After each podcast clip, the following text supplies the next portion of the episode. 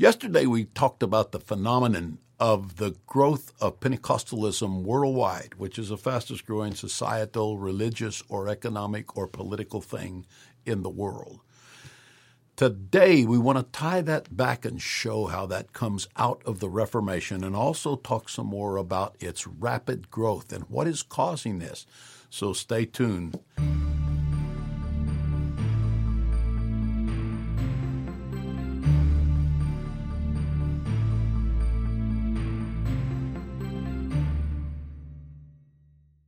Welcome to All Things Apostolic. I'm Nathaniel Wilson, and I'm glad that you're with us today. Yesterday, we talked about the growth of Pentecostalism. In fact, from the first of the week, we've been talking about the growth of Pentecostalism. I have some more facts and research figures for you today, and some other things to to speak about. But the uh, the main question, of course, we would ask because we are Pentecostal is: Have you received your Pentecostal experience? And uh, it, it it seems like it would be pretty difficult to continue to contend that no one can receive the baptism of the Holy Spirit speaking with other tongues like they received it in the Bible, in the book of Acts, on the birthday of the church, where it was preached about by the man given the keys by Jesus himself. So I have to gently ask do any of us think that we have had the keys given to us in the same precedential way that Peter had the keys given to him. So I think we would all say no, he was first. And so uh, hermeneutically, we all know that first means something. So, anyway, now when we see the outpouring of the Spirit that is flowing across the world, we do not see any uh, big overt demonic negatives as a result of that, but we do see many positives of transformative action in people's lives by the Holy Spirit itself, then why would we contend to continue to say that it is something less when these people are the most energetic worshipers um, and uh, and are devoted adherents to Jesus Christ? So these are sobering things to think about. So we're not saying this today to fuss with anyone. Um, you know, I, I thank God for every ounce of revelation that anybody has about Jesus Christ. But I would say you need to take another look if you've been taught or if you're teaching that you cannot receive the baptism of the Holy Spirit. That uh, that is simply not true, and it's being it's being shown to be not true uh, every day with thousands of people receiving the baptism of the Holy Spirit around the world. And um, this is an incredible phenomenon. There is nothing else like this. This is not some Pentecostal person on a little stump here talking about how great it is. This is me telling you the facts of the uh, of the situation that we're involved in. And so, uh, I mentioned that there was a report um, yesterday, that report that I read yesterday was given in 2016, uh, I believe. And um, it was a report that estimated that out of the 7 billion people in the world, now pushing 8 billion, at that time, 707 million people were calculated to have uh, been recipients of spirit infilling in a Pentecostal fashion, as found in Acts 2 1 through 4. And um, there are now there's other estimates uh, about this. um, the Pew Center did a study in 2011, which was earlier, in which they estimated that there was 584 million uh, Pentecostals in the world. There was also uh, Christianity Today did a study in when was it 2020, in which they estimated that 644 million have, are, are filled with the Spirit, are Pentecostal. Um, so when you calculate all of this out, you would you have about the the estimate is there's about two billion Christians in the world of any kind. Uh, they're just two billion. Out of that, one fourth of those now over one fourth of those would be Pentecostal. And I read some older statistics to you yesterday that um, since 1970, that Pentecostalism has been growing by 8% a year. Now, the world population has averaged 1.2% a year. And, um, and all of the, most all of the religious groups have averaged, uh, all of them, the most I think was 1.8%. If you're an atheist, you need to really start proselyting because uh, at that time it was only 0.25% of the world that was uh, growing per year that claimed to be atheist. So you really got to get on your horse there and get after that. Uh, get after that proselyting deal to get some of these people to follow what you're teaching. So um, the truth is is that um, there's close to one in ten people in the world that are Pentecostal. Now, the Pentecostal experience identified as the Pentecostal experience as only since 1906. And so that is now what? Uh, 117 years that this has been happening and that is identified. Now, before that, there's been, in fact, you can go back through history and find outpourings of the Holy Spirit with the evidence of speaking in other tongues uh, throughout history since the inception of the church because it is normative in New Testament Christianity for this to take place. So now it's estimated right now, somebody did this estimate.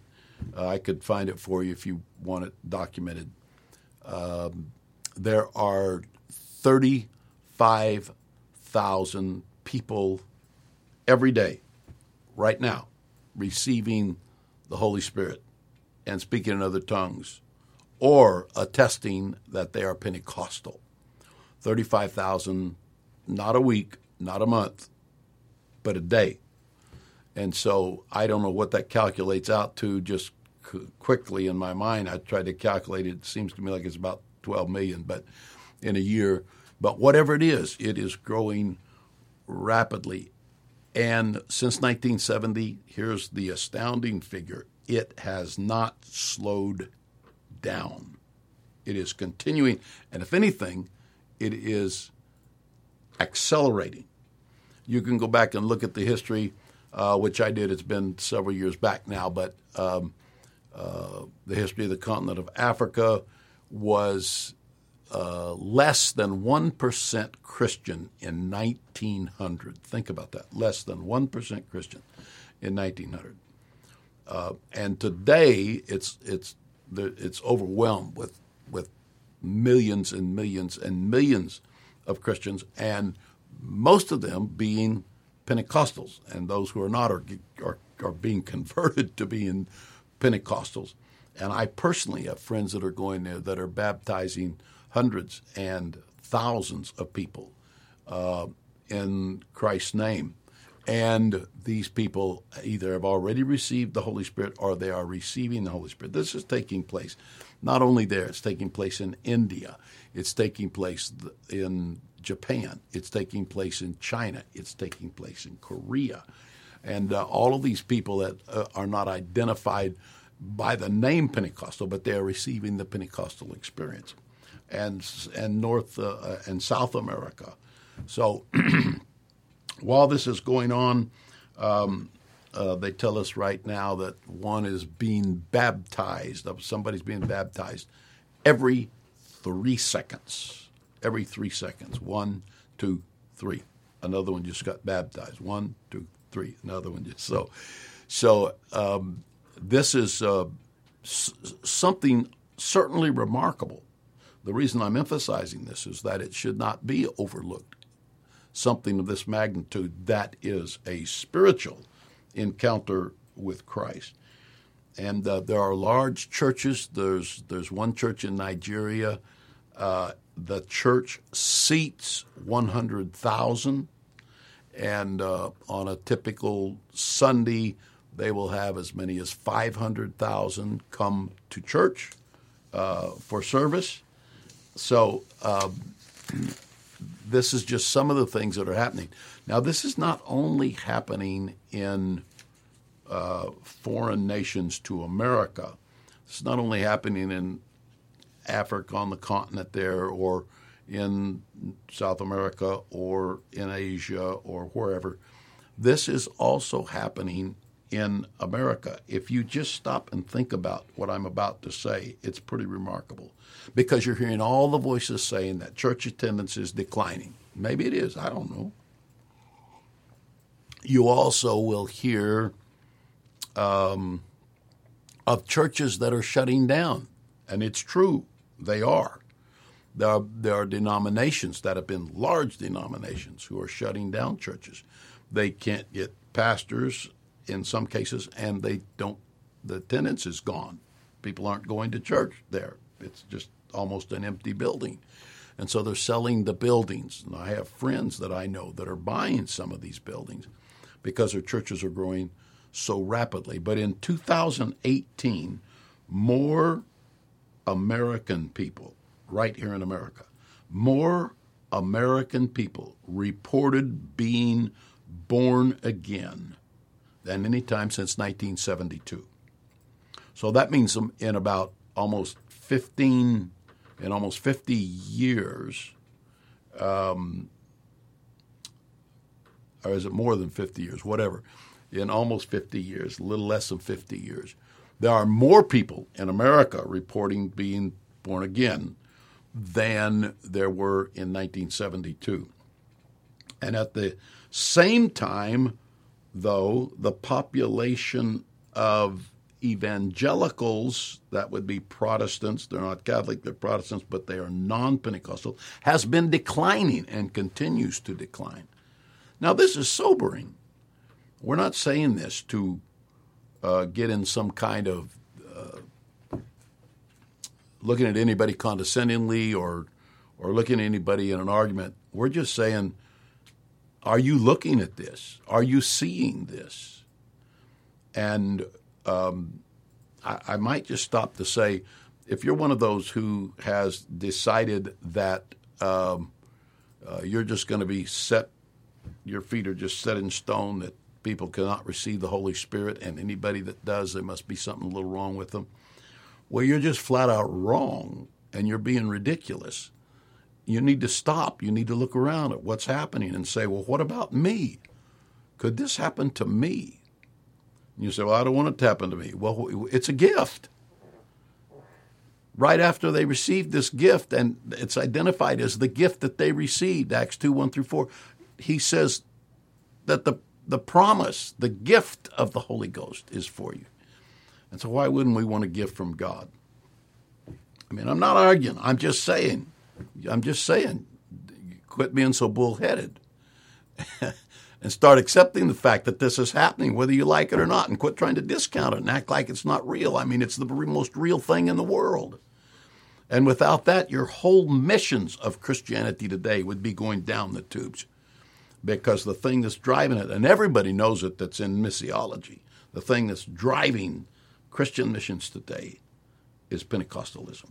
It's driving, it's the driving force, and it's transforming lives. And Jesus said, You know a tree by the fruit that it bears. So if it's bearing the fruit of love and joy and peace, if it's bearing the fruit of consciousness of their neighbor and of love for their neighbor and attempt to help them with, with the gospel in whatever other way they can, uh, well, that's the fruit that it's bearing. And we look around the world and it is a powerful thing. So, this uh, the the Holy Ghost, even the way we have church, the way we worship God, is a is a powerful thing. So we're going to look a little uh, deeper at this. We we've looked at the fact that if you go if you go back to the early church and then you see the dark ages and then you see in around 1500 that the reformation begins um, with little difficulty, a sequence of spiritual and biblical discovery can be traced through these successive groups from the 1500s, ever enlarging on previously revealed truths and the power of the preached word to effect change is evident in every period. These preachers were thundering into a spiritually parched world of Reformation beginnings.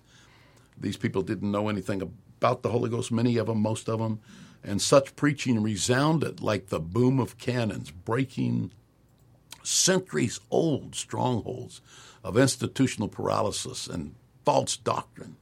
And these uh, presently living today can hardly appreciate the milieu of the world past in which these people were caught.